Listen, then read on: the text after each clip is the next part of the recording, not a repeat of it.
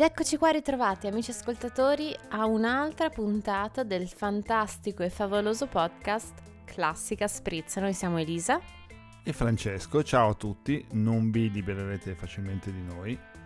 Assolutamente no, siamo qui sempre insistenti come la pioggia che cade, la pioggia inglese che cade fina sul parabrezza dei taxi gialli.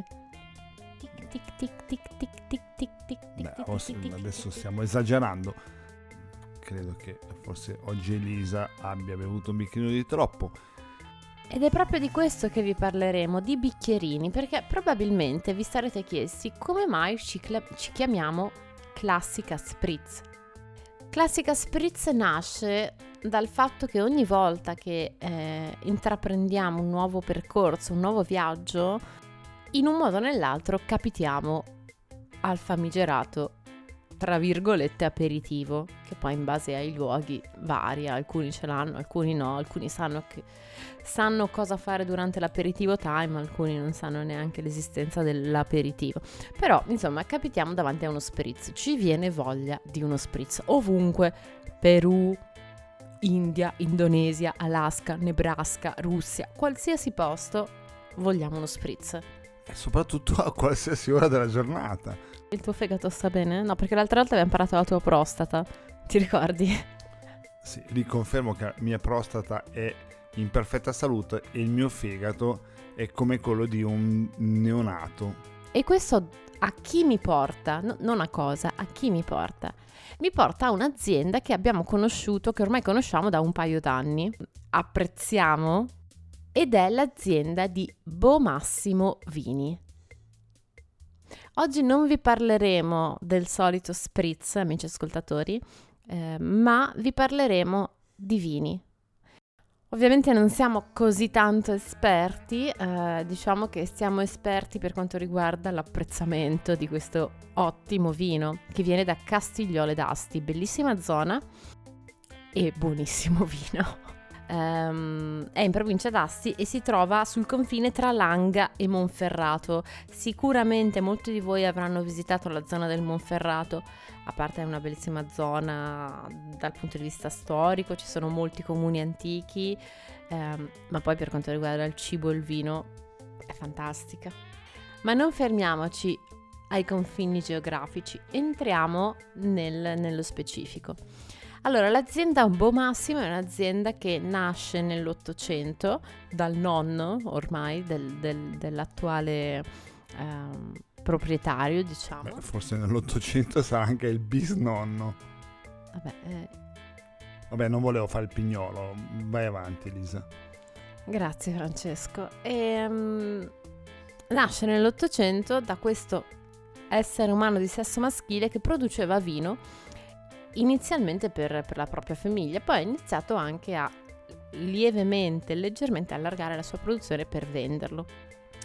Loro, loro adesso hanno un grande, un, un grande appezzamento di, di terra, ehm, nonostante il comune sia molto piccolo perché sono 150, 150 abitanti Dai, comunque, torniamo a Castigliole.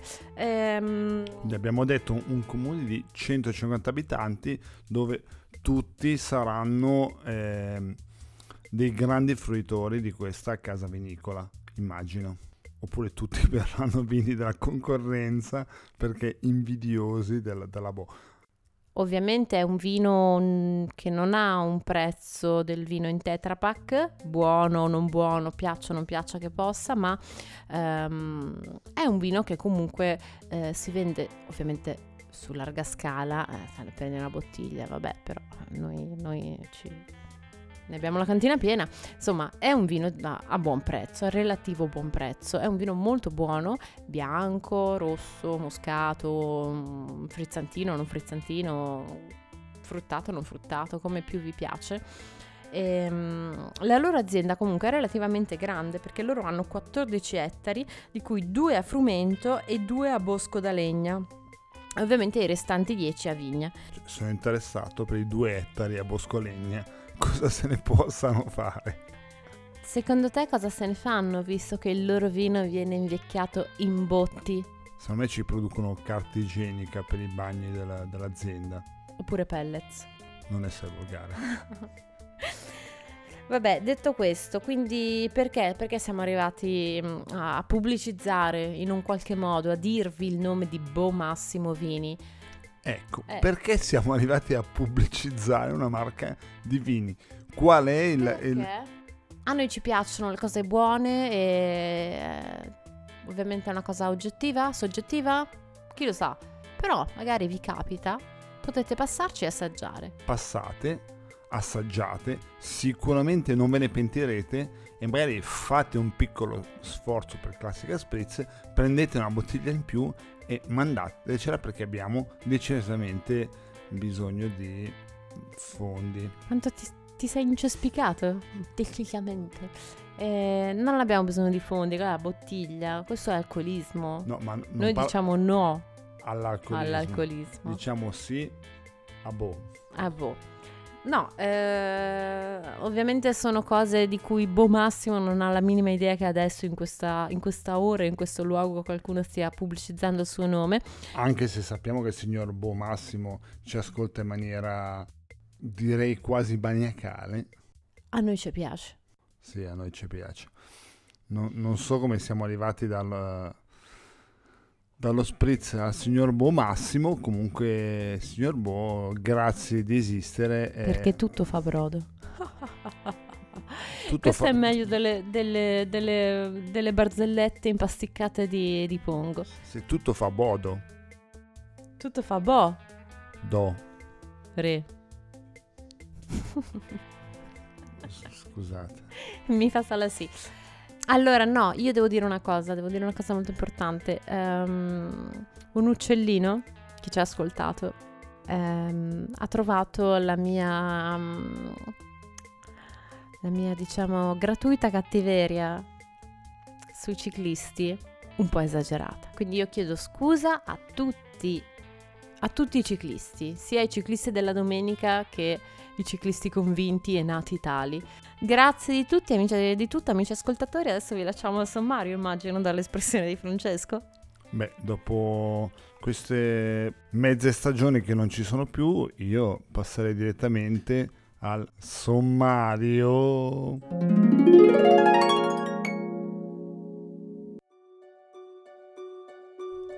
Flauti abnormi, strumenti a fulmini, organi in fiamme. Di cosa ci parlerà Francesco oggi?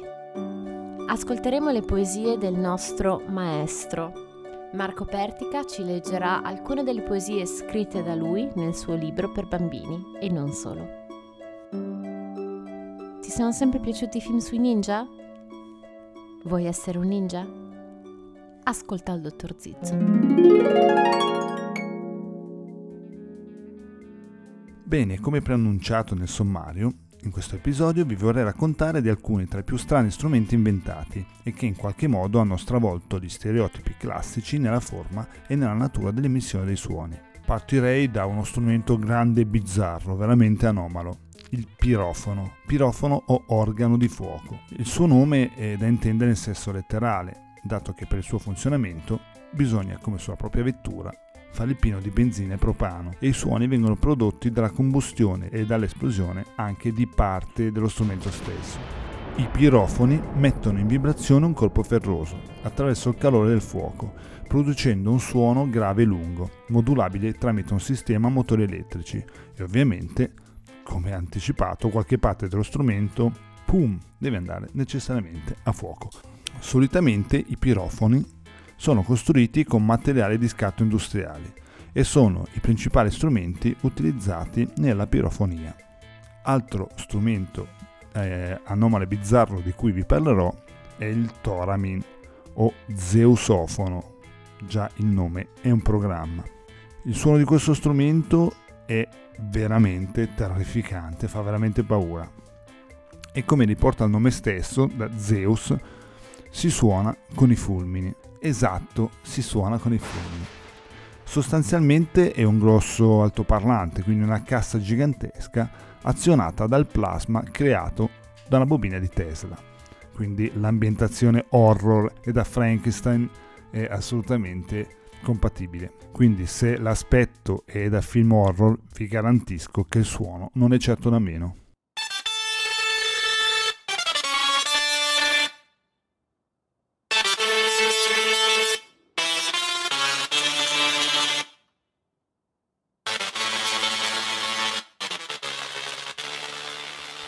Ora passiamo al prossimo strumento. Quindi, se vi dico flauto, cosa vi immaginate? Magari uno strumento dal suono dolce e soave, con gentili intonazioni e un astuccio per riporlo comodo e piccolino che sta in qualsiasi borsa? In realtà parleremo non del flauto, non del flauto dolce, non del semplice flauto traverso, ma del doppio flauto contrabbasso, uno strumentino alto più di 1,80 m con circa 5 metri e mezzo di tubi. È conosciuto come il gigante buono e non si può certo affermare sia uno strumento comune. Costruito dalla Kotato e Fukushima, una casa di strumenti nipponici, in realtà non è così diffuso. Infatti è stato costruito solo in 4 esemplari per il costo cada uno di 38.000 dollari. Quindi se stavate pensando a questo strumento per il vostro bambino, io consiglierei la vecchia e cara melodica. Quindi passiamo al prossimo strumento. Avete presente quando alla fine di qualche festa c'è sempre qualche buon tempone, un po' brillo, che comincia a fare suonare un bicchiere strofinando il dito bagnato lungo il bordo del calce di cristallo? Un grande classico, eh? Ecco, niente poco di meno che Benjamin Franklin, sì sì, proprio Benjamin Franklin, il famoso scienziato e uomo politico statunitense, inventore del parafulmine, introduttore dell'ora legale e via dicendo, inventa a metà del 1700 l'armonica di vetro. Questo per far felice tutti i brilli che a fine festa fanno suonare un bicchiere soffiando il dito bagnato.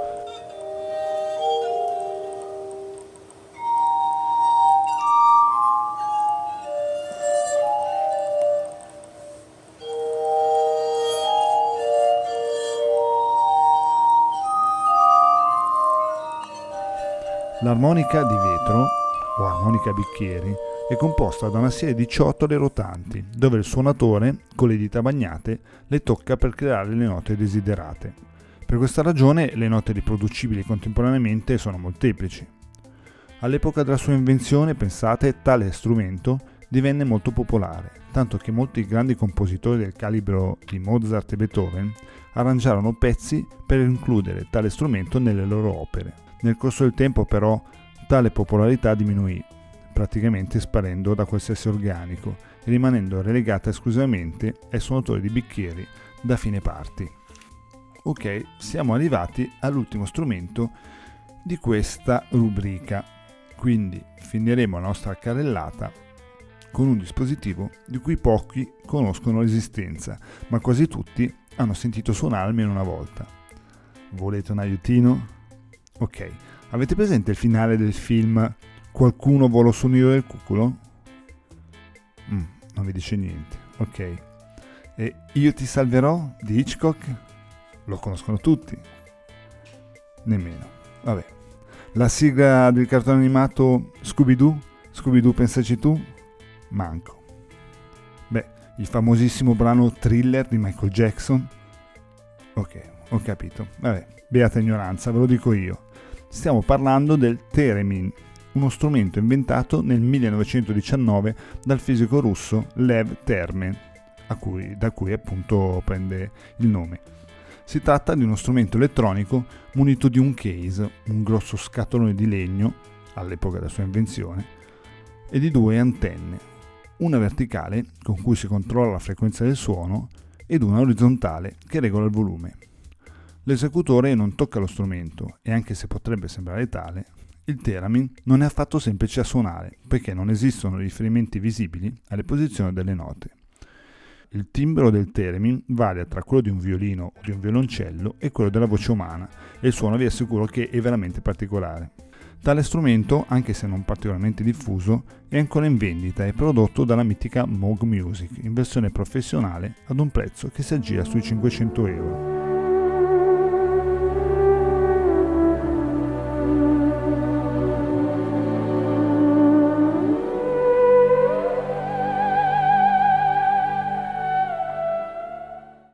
Beh, direi che col termine abbiamo terminato la nostra panoramica sugli strumenti bizzarri. Ci ritroveremo con altri insoliti strumenti musicali nei prossimi episodi di Classica Spritz.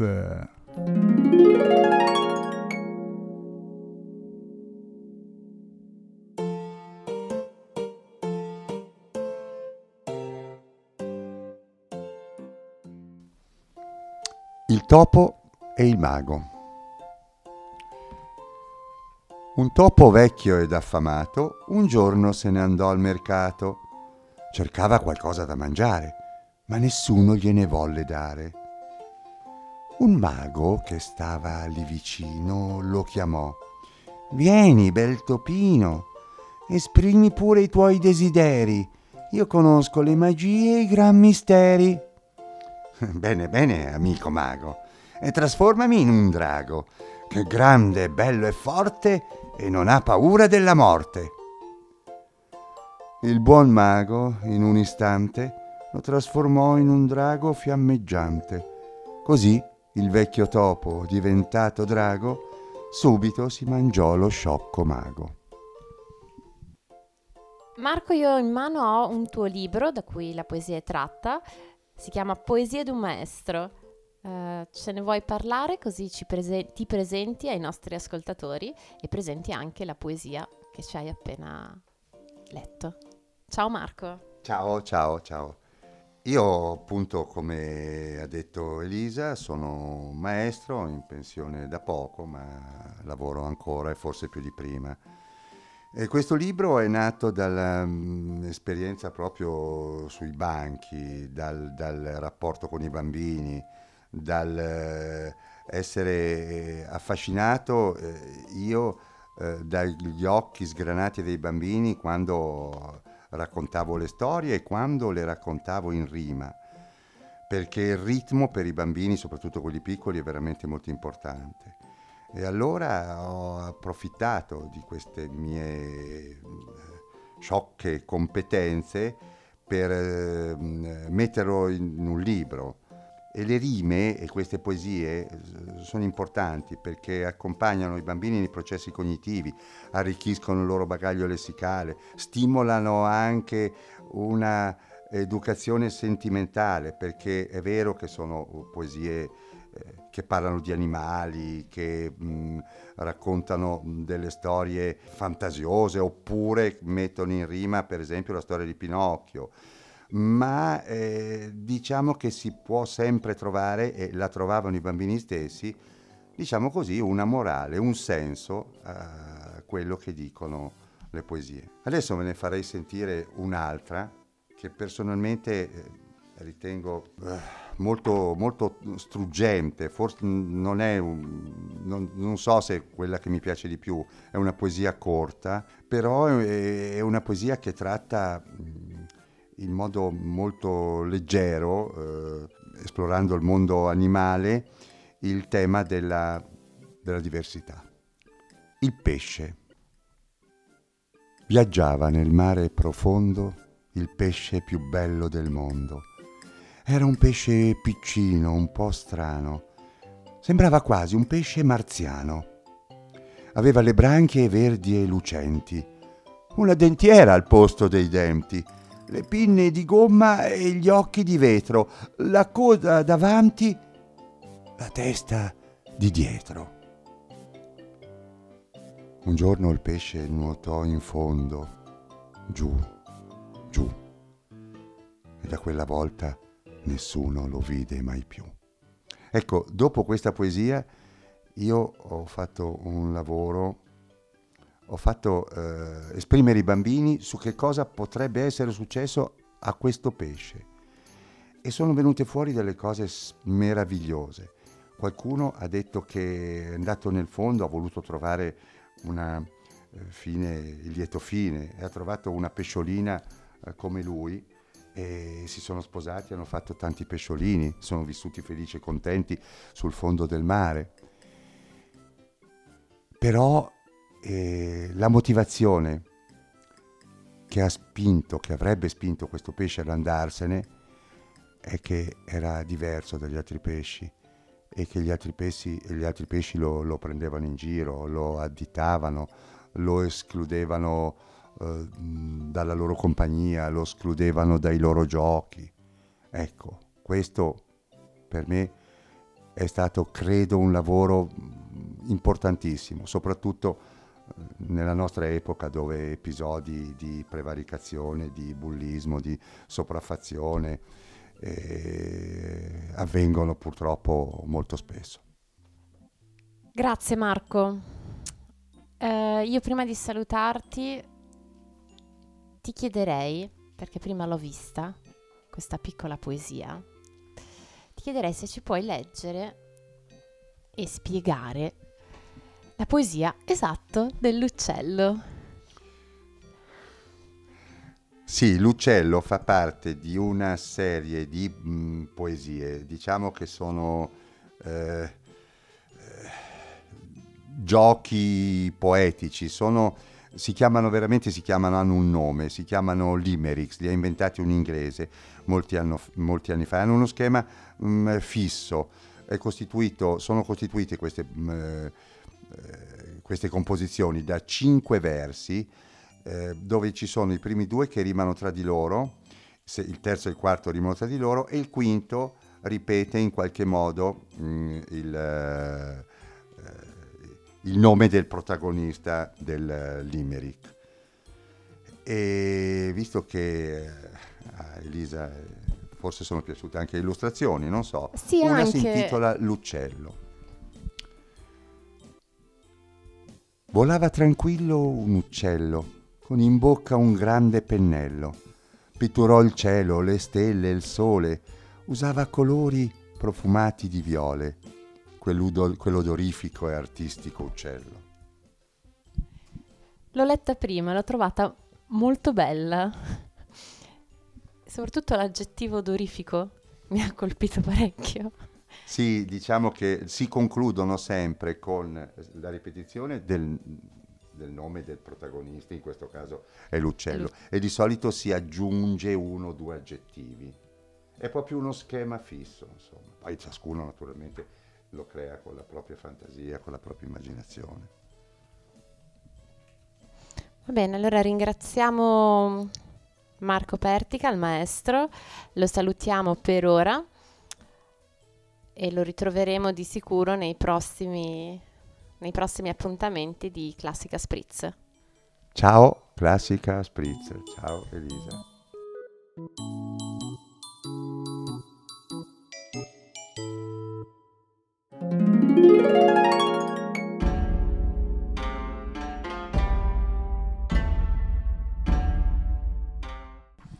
Ciao amici di Classica Spritz, oggi abbiamo il piacere di ospitare nuovamente il nostro grande ospite, dottor Filippo Zizzo. Ciao Filippo, benvenuto. Grazie di avermi ancora riportato tra di noi, diciamo così, noi, noi tutti, in quanto anche chi ci ascolta fa parte del nostro gruppo. Grazie, io sono qui proprio con grande piacere, rivedo un piacevole antico amico e anche spero che anche chi ci ascolta ci possa considerare ami- amici. In eh, realtà eh, sei qui per un plebiscito popolare. Per un plebiscito popolare. Chi, chi non si è addormentato, chi ha resistito... ha detto va bene, lo sentiamo un'altra volta, ok. Perfetto. Allora, come ehm, già sentito nel sommario, eh, Filippo ci vuoi raccontare di cosa ci parlerai oggi? Sì. Eh, la volta scorsa noi avevamo introdotto l'argomento eh, dei ninja. Era un argomento eh, collaterale. Mi, sembra di ricordare che non sia proprio il termine corretto ninja. Esatto, adesso di fatti ci arriveremo perché eh, come tutti sanno, o se non lo sanno lo diciamo, eh, la lingua giapponese è una lingua che ha mutuato ovviamente eh, i caratteri eh, ideografici quindi con carattere ideografico si intende una sorta di piccolo eh, elemento pittorico che descrive il concetto e mh, l'ha, mutia- l'ha mutuati ovviamente dalla Cina. La Cina inventa il carattere ideografico e il carattere ideografico quindi è l'elemento unificante sia la Cina sia eh, le popolazioni eh, che adottano questo criterio. Questo è molto interessante perché, come tutti più o meno sappiamo, o comunque anche qui eh, lo diciamo oggi, eh, il, eh, i caratteri ideografici sono comuni su tutto il territorio, ma come avviene anche per, per l'italiano, per cui è, è molto facile che un, un lombardo parlando il proprio dialetto stretto non sia comprensibile per un italiano che vive a Palermo piuttosto che a Catania e così analogamente un catanese che parla in uh, dialetto stretto catanese sia di difficile comprensione per un piemontese e via discorrendo, analogamente in un territorio così enorme quale il territorio cinese la caratteristica dei dialetti è enorme e la comprensione tra gli stessi è sicuramente molto difficile. In questo caso si ricorre ovviamente a una lingua cosiddetta di servizio, la lingua che mette in comunicazione tutti i soggetti. Lo abbiamo, per noi è l'italiano che è una lingua di servizio, quindi una lingua di comunicazione che non è la lingua della popolazione intesa eh, la popolazione che vive in un luogo preciso, però è quella che noi comuni- usiamo comunemente per eh, comunicare tra un lombardo. Cos'è? Te dice cos'è? Ecco, esattamente, se noi diciamo questo a un carissimo amico uh, siciliano, questo strabuzza gli occhi e non capisce un H di quello che abbiamo detto. Questo vale anche ovviamente in un ambiente enorme come la Cina, vale anche come per il Giappone ovviamente. E quello che fa da trade union e lingua di comunicazione e di servizio eh, è la lingua scritta. La lingua scritta, eh, appunto, come ho detto, è costituita da ideogrammi. Questi ideogrammi sono eh, delle vere e proprie piccole icone che rappresentano eh, in maniera grafica quello che è il concetto eh, basilare che si vuole esprimere. Quindi è divertentissimo perché quando noi eh, prendiamo un ideogramma cinese, eh, noi lo possiamo leggere eh, in due modalità, eh, in cinese o per esempio se è mutuato nella lingua giapponese e con il suono giapponese. Ma il concetto è compreso da tutte e due. Quindi diciamo che l'assurdo è che leggendo ci si capisce, parlando non ci si capisce. Incredibile è incredibile cosa. questo, è molto bello. E di fatti, eh, facciamo un esempio pratico, eh, in Giappone si usano proprio eh, due modalità eh, di lettura eh, dello stesso ideogramma. E una modalità è la onyomi, eh, che è quella eh, originale di derivazione cinese, e la modalità kunyomi, che è la eh, lettura eh, di derivazione giapponese. Un esempio che tutti noi occidentali conosciamo è il termine eh, karakiri, mm, che in realtà è sbagliato come pronuncia, e, eh, perché è costituito da due eh, ideogrammi. Uno è un ideogramma che indica il ventre e l'altro che indica taglio.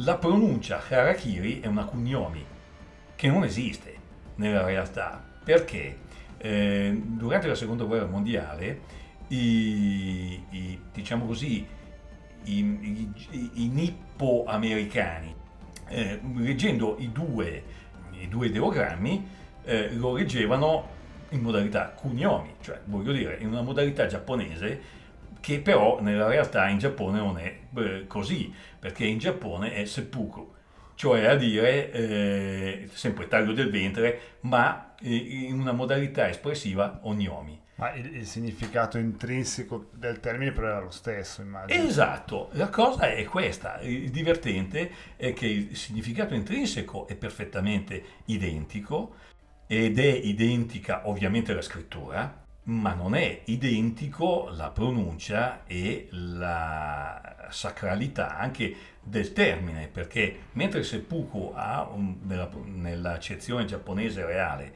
ha un significato anche non di suicidio eh, all'occidentale, quindi un suicidio eh, scadente, negativo, con tutte le conseguenze che il suicidio porta con sé, nel giapponese eh, il suicidio quindi questo seppuku è un atto onorevole di estremo eh, rispetto nei confronti di se stesso e nei confronti della società verso il quale tu agisci. Cioè un è un po' la differenza dal, fra il perdente e il vincente, esatto. l'eroe. Esatto, e qua poi dici molto bene perché in effetti chi fa seppuku è un eroe, non è un perdente.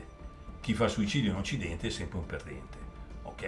Anche in condizioni particolari. Questa è un po' una digressione per introdurre un po' il concetto de, de, di seppuku. Eh, quindi le due pronunce per uno stesso ideogramma. E come dicevo prima, lo stesso eh, ideogramma può essere anche letto da un cinese eh, in una modalità ancora diversa rispetto a seppuku, ma che si avvicina e che ha lo stesso comunque concetto che risalta precisamente. Se poi qualcuno vuole divertirsi a approfondire la tematica del suicidio e mh, mm, vedere come viene vissuto nella cultura giapponese, eh, quantomeno fino all'epoca eh, imperiale eh, del Giappone, quindi fino al crollo nel, nel 45 del, dell'impero giapponese, eh, può andare a riscoprire in cineteca un uh, film gradevolissimo, Furio,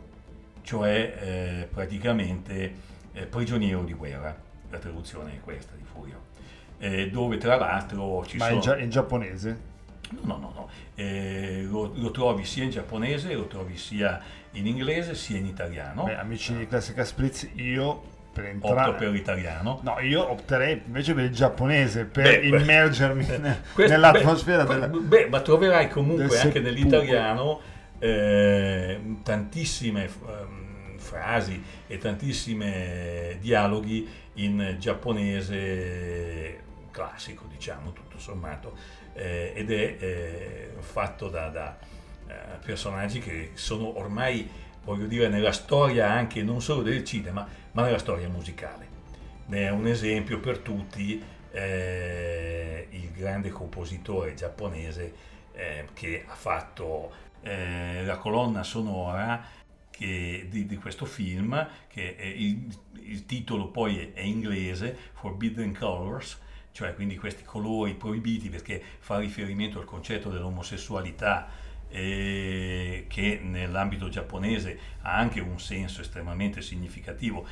E eh, appunto questo autore è Ryuiki Sakamoto che penso chiunque citandolo sappia chi sia. Assolutamente sì.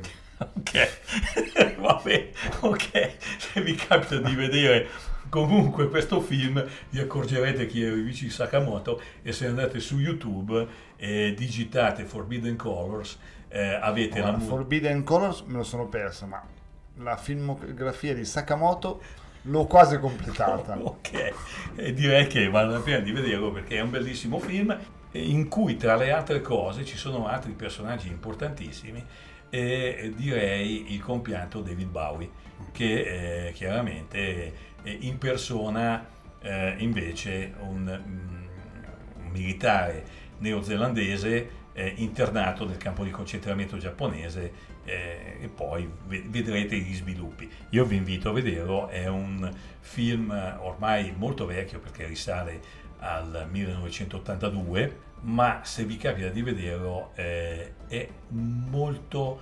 stimolante a comprendere le grandi diversità di cultura. Io, io proporrei per le prossime puntate, già che abbiamo, ci siamo introdotti nell'argomento, i 10 migliori film giapponesi che non avete mai avuto coraggio di guardare, di consigliati dal dottor Zizu. Ma sicuramente, è la prossima e sicuramente parleremo di, di grandi eh, registi, Akira Kurosawa e via discorrendo. Probabilmente faremo una puntata di 8 ore, non stop, non stop partiremo la mattina e finiremo la sera. Felici però, molto felici. Sicuramente sì, per chi ama un pochino la cultura giapponese sicuramente troverà questo molto interessante. Tutto questo cappello, eh, con gravi digressione mia, per cui eh, era per portarci a ninja, eh, che ovviamente non è il termine giusto, anche qui noi occidentali usiamo il termine ninja eh, per indicare eh, chi, fondamentalmente eh, un uomo dell'intelligence service, diremo noi eh, ovviamente un uomo che però ha una visione cavalleresca da samurai un uomo di basso profilo, perché un samurai ci mette la faccia, ci mette il corpo, ci mette l'anima e ci mette la katana. Un ninja non si vede, non c'è, ma è molto importante perché tutto quello che si deve ottenere possa andare in porto. Quanto, quanto sono fighi i ninja nel nostro immaginario. Ok, è vero. I ninja nel nostro immaginario sono sopravvalutati e sono addirittura eh, in pratica eh, eh, concepiti come eh, figure assolutamente mitologiche o eh, di una capacità estrema nelle loro azioni e nelle loro operazioni con questo vestiario in nero, totalmente nero, che sembrano dei folletti nella notte, non è vero assolutamente niente, perché tutte queste fantasie sono occidentali eh, e sono mh, mm, state delle produzioni ovviamente filmiche americane, o meglio statunitensi, eh, per introdurre sul mercato questa fisionomia. La realtà è totalmente diversa. Ho, ho capito che Filippo ci, ci dovrà distruggere un mito le tartarughe io, ninja di sicuro. Sì, io quando ero piccolo o mi vestivo da Zorro o mi vestivo da Superman o mia madre mi vestiva da Damina, ma questo aspetta, lasciamolo stare. o mi, l'alternativa. Quella l'alternativa. O io mi volevo vestire da ninja,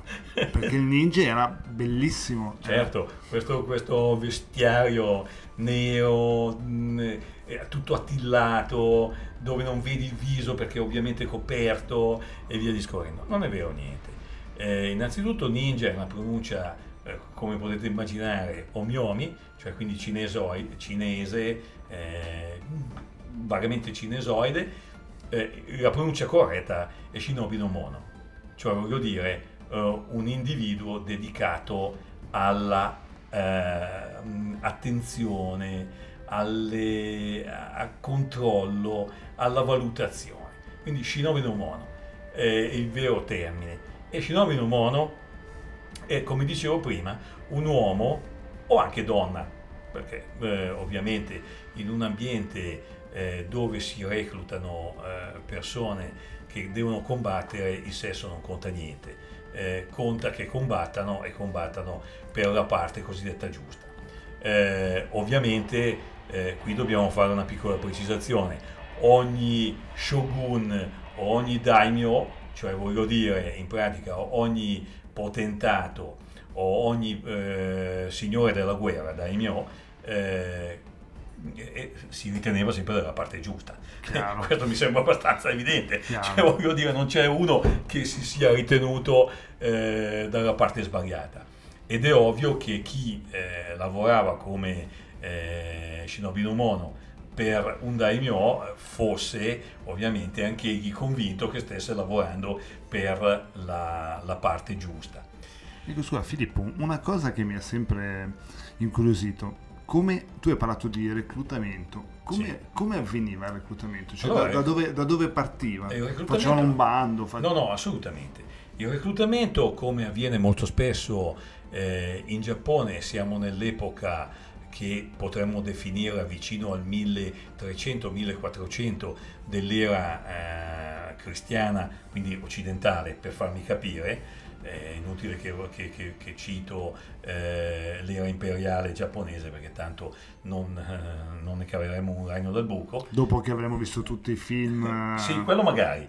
Allora capiremo di, poi parleremo per... Eh, Quando avremo dinastie. visto i sette samurai contro Shiro Mifune, ehm, queste cose meravigliose. Ne, parle, ne, affron- le affronteremo. Le affronteremo. Ecco, che cosa succede? Eh, mh, con eh, noi sicuramente eh, consideriamo che quello che, che, face, che facevano era fatto eh, come reclutamento in due specifici villaggi. È incredibile perché sarebbe come dire che io vado a reclutare in Italia eh, per l'intelligence service italiana solo esclusivamente, che ne so io, a Varazze e eh, a Cogoleto. Eh, lì mi prendo questi individui ehm, al di fuori di, di, queste due aree no. Beh, ci, ci, sarà stato, ci, sarà stata una ragione, suppongo. La ragione, sì, si può andare eh, a riconoscere eh, la zona era Igo eh, e mh, mm, eh, si può riconoscere perché eh, era stata eh, governata da un daimyo che aveva intuito quanto la bellezza del samuraiato, eccetera, eccetera, eh, la cavalleria, quindi pari alla cavalleria medievale eh, occidentale, quanto fosse elegante, raffinatezza, eh, tutti sappiamo che, cosa, che, cos'è il rispetto dell'avversario e via discorrendo, eccetera, eccetera. Ma eh, qualche daimyo un pochino più pragmatico si era reso conto che sì, eh, queste sono cose bellissime, ma in linea di massima non vinci le battaglie neppure una guerra se tu ti comporti solo in questo modo. Quindi questo fa parte un po' di una fantasia che poi mh, è, è stata portata alle estreme conseguenze durante il periodo imperiale che va eh, da, da, fine 800, inizio 900 fino alla sconfitta durante la seconda guerra mondiale del Giappone, dove eh, il concetto imperiale eh, del Giappone portava a eh, voler che i combattenti fossero fondamentalmente tutti degli eroi e tutte delle persone che ricordavano il samuraiato. Anche qui dobbiamo leggerlo con un occhio smagato e dobbiamo renderci conto che quando si combatte eh, non si è né samurai né eroi, si combatte. Poi ci sono dei casi ovviamente particolari eh, eh, in cui eh, sappiamo bene che ci si assume una responsabilità eroica e quindi la si porta a termine con quello che è questa finalità. Ma nella fattispecie, e su questo argomento anche qui un bellissimo film, che però eh, questo è mm, statunitense eh, ed è eh, Lettere da Iwo Jima, eh, se vi capita di, di, di, vederlo è molto interessante perché eh, quel grande eh, professionista, regista, che, che è nato, vabbè, è statunitense, che è nato con i spaghetti western italiani, che eh, tutti conosciamo, no? Eh, Clint, Eastwood. Clint Eastwood, Gran Torino, via discorrendo. Certo. Cioè quest'uomo magnifico eh, fa un'operazione che è stupenda, e cioè a dire eh, la doppia lettura eh, la lettura da parte occidentale degli americani che attaccano Iwo Jima e la prendono finalmente, tutti ci ricordiamo quella famosa fotografia dove si vedono i tre militari d'arma statunitensi che mettono il vessillo eh, statunitense e, sbandiera finalmente su questa isola. E accanto a questa lettura c'è la lettura giapponese. E quindi vediamo una realtà molto onesta del Giappone. C'è l'uomo eh, che eh, investito da questa cultura eh, imperiale che assume il ruolo del samurai che si fa ammazzare, fa seppuku eh, davanti a, agli statunitensi che prendono l'isola e c'è anche chi giustamente scrive la lettera dicendo io non ti vedrò più e questo eh, io soffro eh, rivolgendosi alla moglie e ai figli. Quindi una realtà reale eh, il giapponese non è diverso dall'italiano, non è diverso dal cinese, non è diverso da nessuno. Le balle invece culturali che ci tiriamo tutti, eh, l'impero romano meraviglioso, l'impero giapponese stupendo, eh, l'impero Ming, eh, ah, eh, il top del top della gamma, non è vero niente. Cioè tutto quello che eh, avviene è storicamente valutabile per questioni di concretezza la concretezza governa quindi eh, ogni avvenimento. E così anche i ninja sono un elemento di grande concretezza. I shinobi no mono sono elementi di grande concretezza.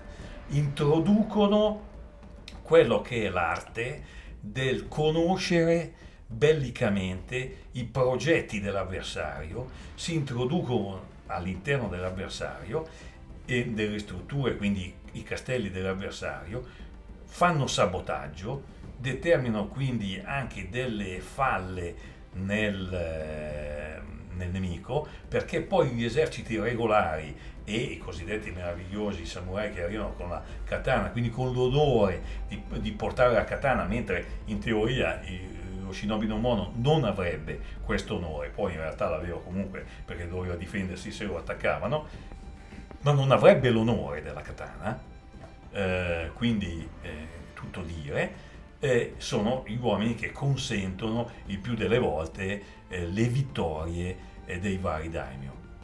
Ne è un esempio importante anche il tentativo eh, di, di, un tentativo di omicidio di Obunaga, che è uno dei più grossi daimyo dell'epoca, il primo che introduce tra l'altro eh, il moschetto, eh, eh conoscendolo eh, dagli eh, occidentali e nella fattispecie dai olandesi, che sono i primi che riescono ad avvicinarsi all'intoccabile isola giapponese, e Nobunaga co- capisce cosa vuol dire utilizzare il moschetto e mh, mm, utilizza questo e di fatti eh, vince una uh, battaglia importantissima, non entro in materia, ma eh, una, una, battaglia importantissima dove gli schieramenti del, del daimyo contrario erano eh, superiori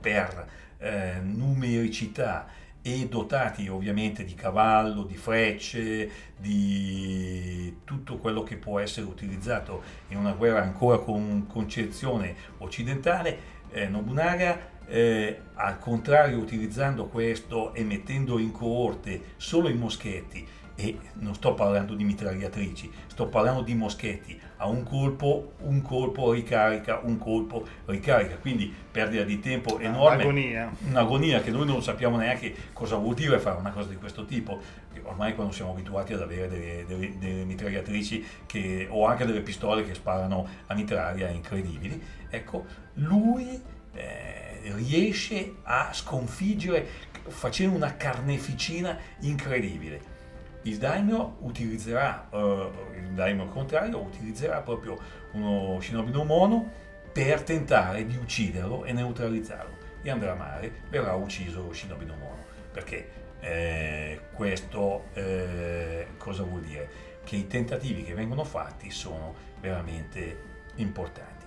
Quindi questi uomini non sono degli uomini, eh, come posso dire, come si vedono nei filmetti eh, statunitensi, così scioccamente che volano, saltano, ballano. Ah, non volano? Non volano, ah. ok. Eh, camminano magari anche sul tetto, certo, ma non volano. Eh, quelli, eh, non lo so, magari forse Bruce Lee ci riusciva, buonanima, ma, ma sicuramente loro no. E, e tutto l'armamentario che vediamo, cioè le famose mm, stellette che vengono tirate, compagnia bella, sì, ci sono ma non sono certamente queste quelle che contano, perché queste sono, se vogliamo, solo ed esclusivamente modalità di difesa per impedire ovviamente eh, al nemico di poter eh, prenderli e farli fuori.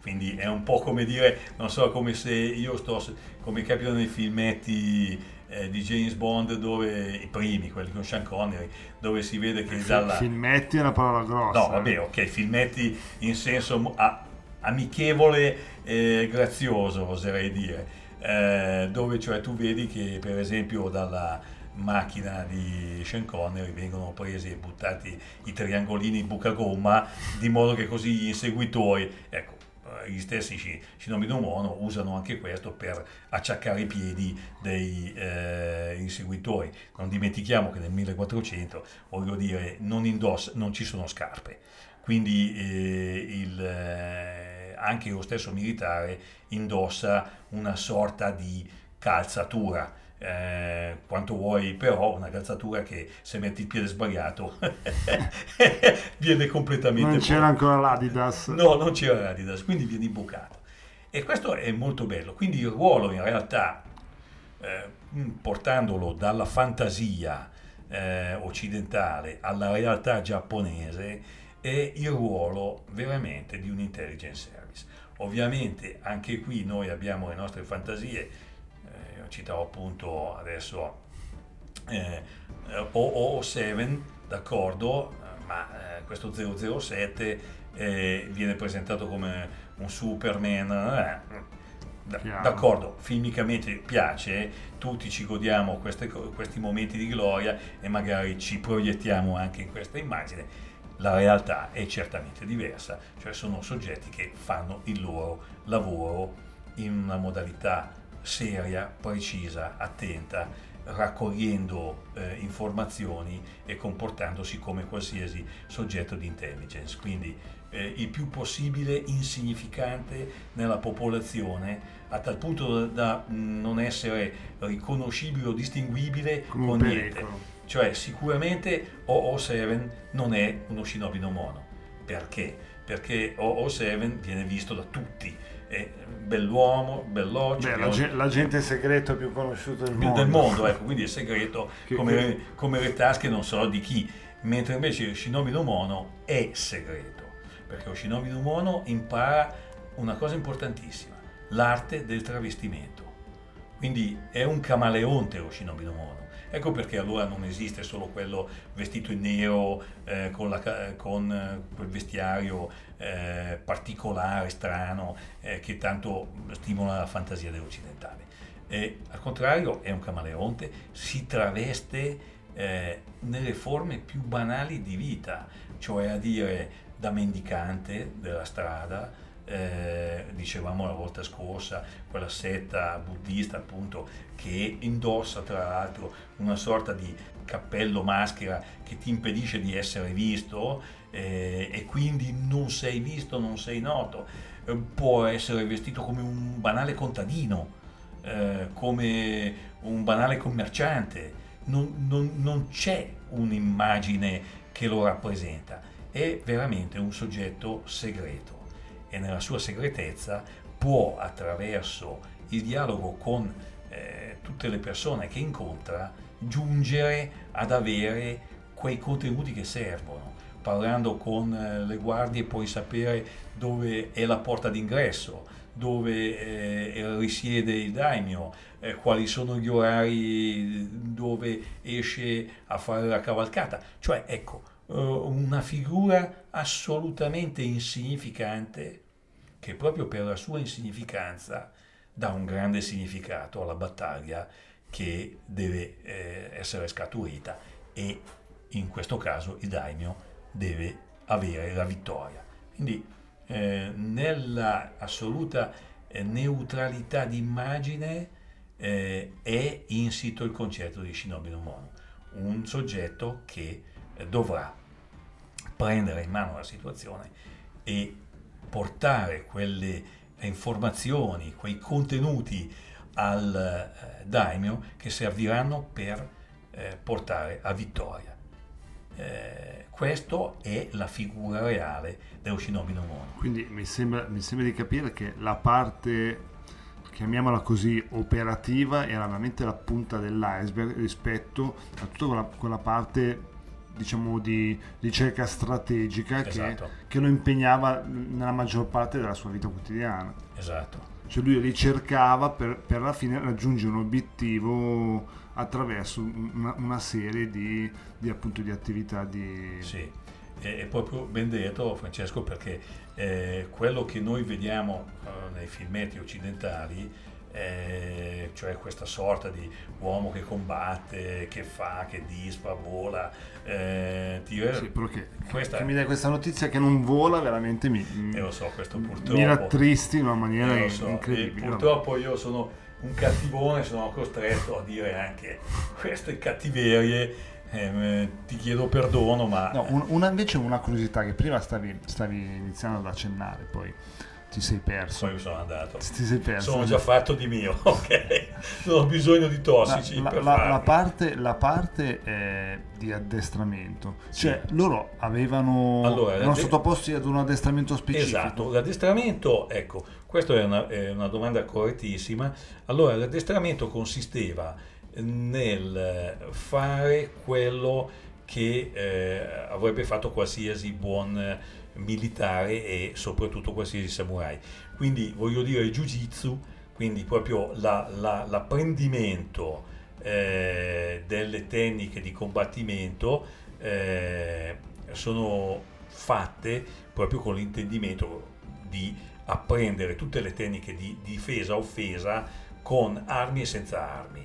Quindi diciamo che queste persone sono, uh, venivano proprio allenate per essere dei combattenti e questo si comprende benissimo perché se fossero stati in un certo qual modo eh, avvicinati da nemici e, e, i nemici avessero preso atto che questi erano della parte contraria, quindi eh, venivano fatti fuori, perché voglio dire, com- come in qualsiasi eh, guerra, ovviamente certo. il, la, la, la, quello che è la spia eh, viene passata per le armi perché non indossa neppure il eh, l'indumento militare della, della, parte avversa, quindi viene passato senza troppi problemi, lo sappiamo tutti, anche in ambito occidentale è stato fatto anche con una donna charmante come Matari, voglio dire, quindi eh, anche se era ormai un po' sfiorita perché eh, eh era... Eh, certo, però sicuramente... Quanto sei pignolo? Vabbè, comunque sia, eh, non si è avuto neppure la possibilità di perdonare questa bella donna. Poi vabbè, lasciamo stare e quindi eh, dovevano essere eliminati e uccisi, eh, la capacità di difendersi e di offendere doveva essere di altissimo livello. Pertanto conoscevano tutte le tecniche del jiu-jitsu eh, e di tutte le arti marziali che potevano essere usate a quell'epoca.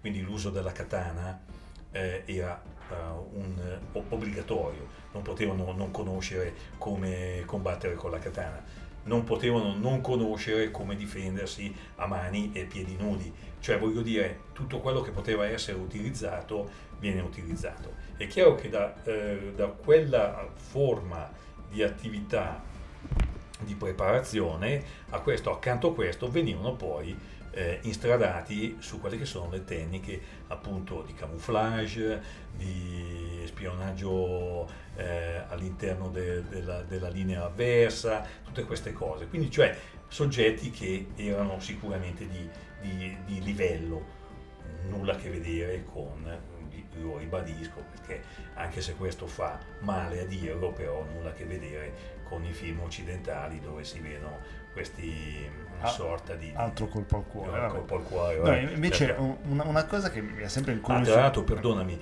Eh, ehm, anche dopo la seconda guerra mondiale in Giappone c'è stato chi ha aperto una scuola eh, di ninjutsu. Quindi voglio dire eh, che però non ha una ricaduta ovviamente nell'esercito perché eh, il, un po' anacronistica. È un po' anacronistica e poi c'è da dire una cosa che ovviamente l'esercito eh, giapponese che mh, mm, è stato eh, costruito sullo stile di quello francese alla, fine de, dell'Ottocento, tanto per intenderci, e che poi dopo è diventato eh, l'esercito imperiale che conosciamo tutti, anche per i, i gravi disastri che hanno fatto, cioè nessuno può dimenticare le grandissime porcherie che hanno fatto. Beh, hanno imparato bene le francesi. E, eh, hanno imparato bene i francesi e poi ci hanno aggiunto un pizzico anche un po' di crudeltà, insomma.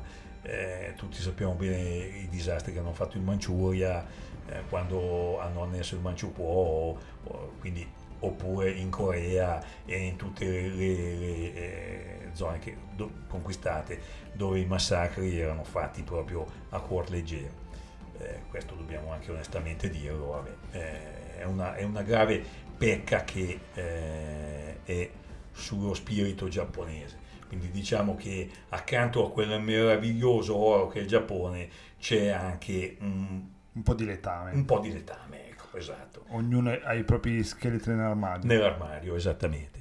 E, ehm, quindi voglio dire, ehm, c'è una preparazione veramente forte e dopo la seconda guerra mondiale c'è chi ha tentato di offrire questa, questa eh, scuola di ninjutsu e ha avuto i suoi praticanti. Averlo, averlo, saputo sarei corso ad iscrivermi per arrampicarmi sui vetri, ma se, non può, se no, il ninja non può volare... No, non può volare, io direi che no, non vale la pena. Le ultime due cose prima di, prima di terminare di, che di. ti vorrei chiedere. Allora, la prima cosa è una cosa pratica che si vede in tutti i film, ad esempio, che in, in, mm, in, incorrettamente chiamati ninja portavano le spade in posizione diversa rispetto sì, a, ai samurai. Ai samurai, esatto. Allora, eh, anche qua c'è una parte di verità e una parte di falsità. Ovviamente quando il, il ninja, eh, o meglio Shinobi no Mono, si eh, presenta in società, non è in attività lavorativa, mettiamola così, e quindi un po' come quando una persona d'arma si presenta a una festività, è chiaro che mette la divisa buona, mette il pugnalino di fianco, eh, tutte le, le medagliette. le medagliette e via discorrendo, eh, anche quello che è la, la, la spada eh, trova la sua posizione naturale eh, che è sempre messa quasi comunque anche in Occidente sulla destra per poter essere estratta più velocemente. O sulla sinistra se eh, si pre- preferisce quello attraverso se non sei mancino però ogn- ognuno ha un po' la sua posizione. Certo. quando noi lo vediamo eh, posta dietro cioè messa dietro sulla schiena ha una sua logica ma anche qui una logica molto precisa perché è la logica di, di chi sta facendo un'azione eh, nascosta che eh, non può, non può, deve essere il più agile possibile e quindi la tiene in una posizione che non dia fastidio. E questo è vero. Però eh, questo uso del, dell'arma, eh, in questo caso eh, più che eh, la katana, che è quella d'ordinanza, la, la, spada d'ordinanza, chiamiamola così, è il tanto. Cioè voglio dire, è il, la, la spada eh, corta eh, di offesa, quindi non, non, non, può essere confusa con una katana perché è più corta, eh, più semplice, eh, di taglia, cioè uccide di punta, eh, può anche fare il taglio ma, non, ma uccide di punta fondamentalmente, classico tolgo e infilzo, eh, tolgo da, da, da, dalla faretra e poi eh, è, una, è una spada me, comunque meno nobile. Meno nobile tanto per Con... forza di cose, perché è una spada che viene usata proprio con un unico scopo di offesa, ma non ha neanche un carattere sacrale. Tutti sappiamo cosa vuol dire la katana in una visione buddista. La katana è la nostra anima, quindi io posseggo una katana, la mia katana è quella che io devo rispettare, perché se io non rispetto la mia anima, sto già tradendo la persona più importante del mondo, me stesso quindi non posso... Eh, mi, il, mi hai fatto venire la pelle d'oca. Beh, figurati. Il tanto invece non tradisco niente, perché è un'offesa e, e offendo e buonanotte. Do coio coio. Do coio coio, bravo. esatto. l'ultima, l'ultima, curiosità, sì. e magari può sembrare un po' banale, ma cosa, cosa spingeva una persona a diventare un ninja? Nel senso, era è chiaro che era una sorta di ehm, mercenario. A... Difatti, hai detto Ma... giusto, mercenario. Eh, no, eh, lo shinobi no mono rimane un soggetto mercenario. Quello che fa di lui una persona che aderisce a una determinata scelta è il pagamento.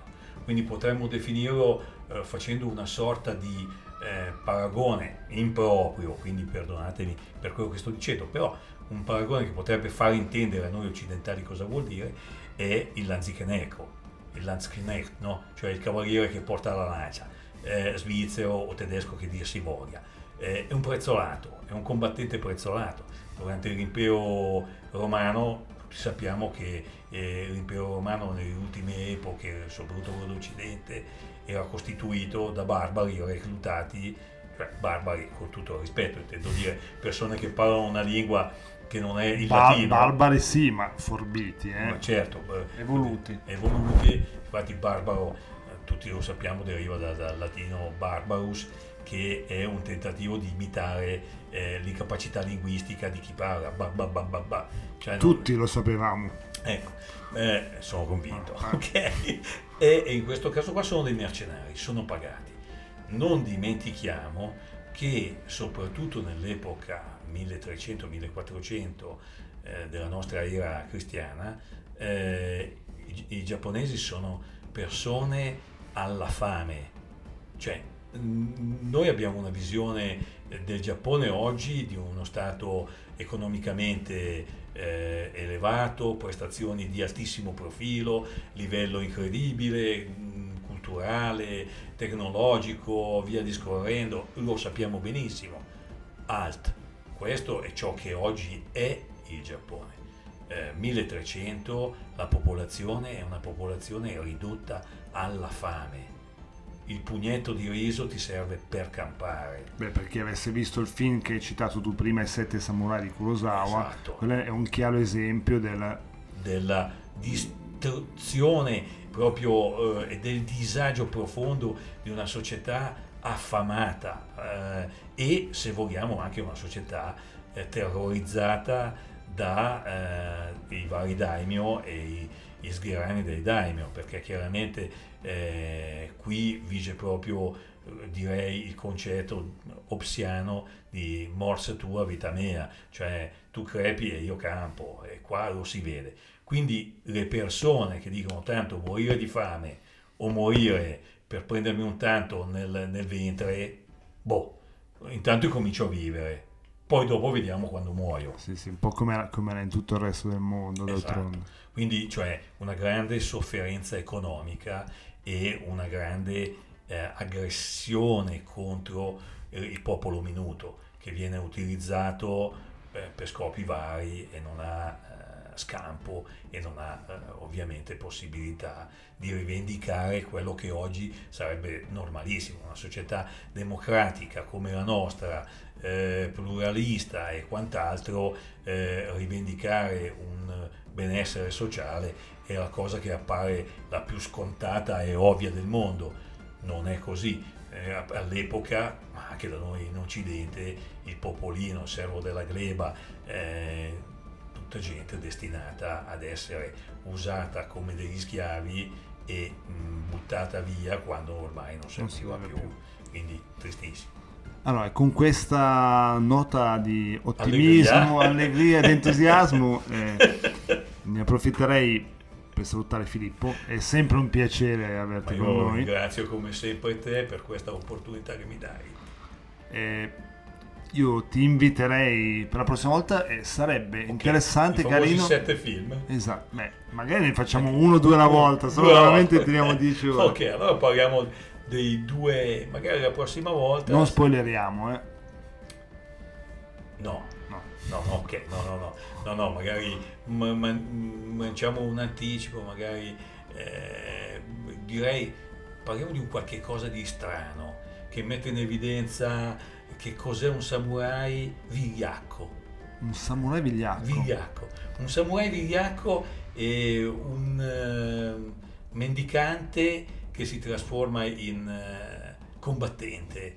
Come ti distruggo la reputazione di un samurai eroico in, Esatto. in 10 minuti. E questo qua sarà Rashomon. Dai, magari Quindi- parliamo di Rashomon. Seguite, seguiteci nella prossima rubrica perché immagino che sarà veramente, veramente devastante. Grazie Fili- Filippo. Grazie a voi, prossima. e grazie per la pazienza per avermi ascoltato e non mandatemi al quel paese, A quel paese cosa- nipponico. nipponico se non vi è andato a genio quello che ho detto.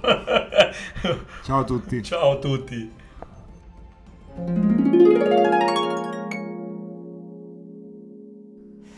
Abbiamo finito questa puntata, amici ascoltatori, speriamo di, di esservi piaciuti e di aver ampliato i vostri orizzonti e i vostri punti di vista con eh, le nostre interviste. Eh, siamo al fatidico appuntamento con Pongo. Che è qua dietro, che aspetta come al solito dietro la porta. E nonostante i cattivi pensieri di Lisa, Pongo è ancora qui con noi. Ciao Pongo! Sì, wow, wow, wow, anche a te. Vai con la tua barza. Sì, la cattiveria di Elisa si sta evidenziando, eh, anzi sta, sta peggiorando in ogni puntata. Pongo, io ti sono vicino, io ti voglio bene, vai pure con la tua barzelletta che sarà sicuramente esilarante come ogni... Già rido. eh. Mm, vabbè, Già ho, ho- ho i pori della pelle dilatati e si vedono a vista. Vabbè. Ah. Pongo, vai pure con la tua barzelletta.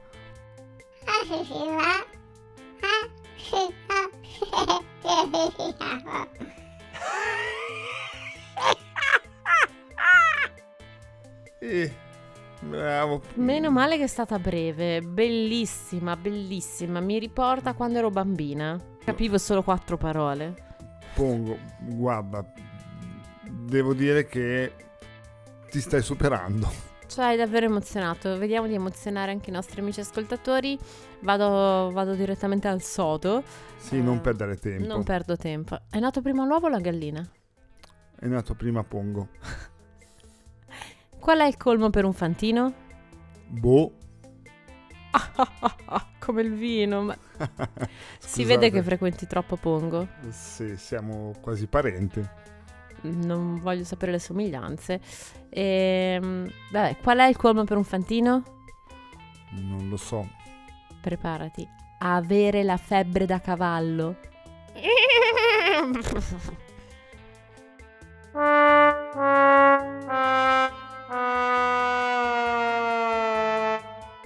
Con questo salutiamo Elisa. Ciao, venite a spiarci nei social. Spiateci, spiateci, ma che spiateci? No, venite a conoscerci dal vivo. Volete raccontare la vostra storia, il vostro punto di vista, la vostra esperienza? Venite da noi, ci chiamate, aperitivino e via. Esatto, uno spritz ve lo, eh, ve lo offriamo noi. Chiedo scusa ancora a tutti gli ascoltatori per questa strana euforia di, di Elisa.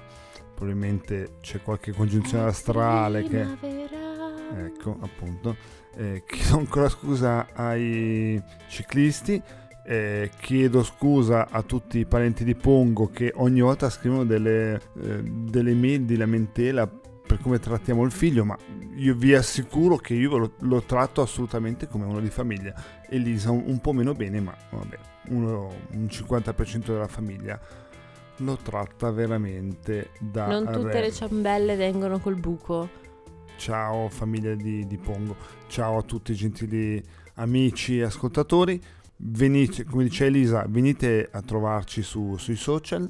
eh, sui social. Vi voglio spoilerare una cosa, cari ascoltatori, e la voglio condividere con tutti voi, ciclisti, non ciclisti, eh, astemi, non astemi, appassionati di musica classica o trap music.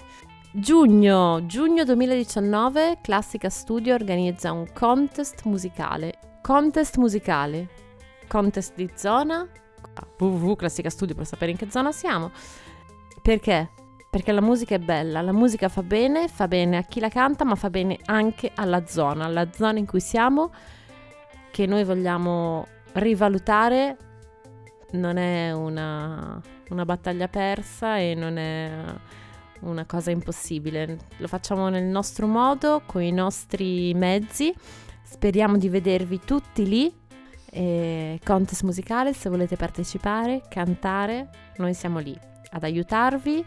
E... O anche se volete venire semplicemente come pubblico a salutarci, a, A dire- a dirci la vostra e alzare le palettine per eh, il migliore cantante, il vostro Beniamino. e a o- divertirvi con noi, perché noi fondamentalmente questo vogliamo fare, stare bene con la musica e un, un bel bicchierino di boh. Ciao Vabbè. a tutti! ci siamo dilungati abbastanza. Ciao a tutti, e ne approfitto per ringraziare, cosa che non faccio mai, oltre ovviamente a Pongo e a tutta la sua famiglia che lo supporta in questa sua avventura, i nostri ospiti in eh, Classica Studio, il maestro Marco Pertica e il dottor Zizzo che rincontreremo e ritroveremo nelle prossime puntate. Ciao a tutti, grazie per averci ascoltato, alla prossima. Ciao! Classic primas.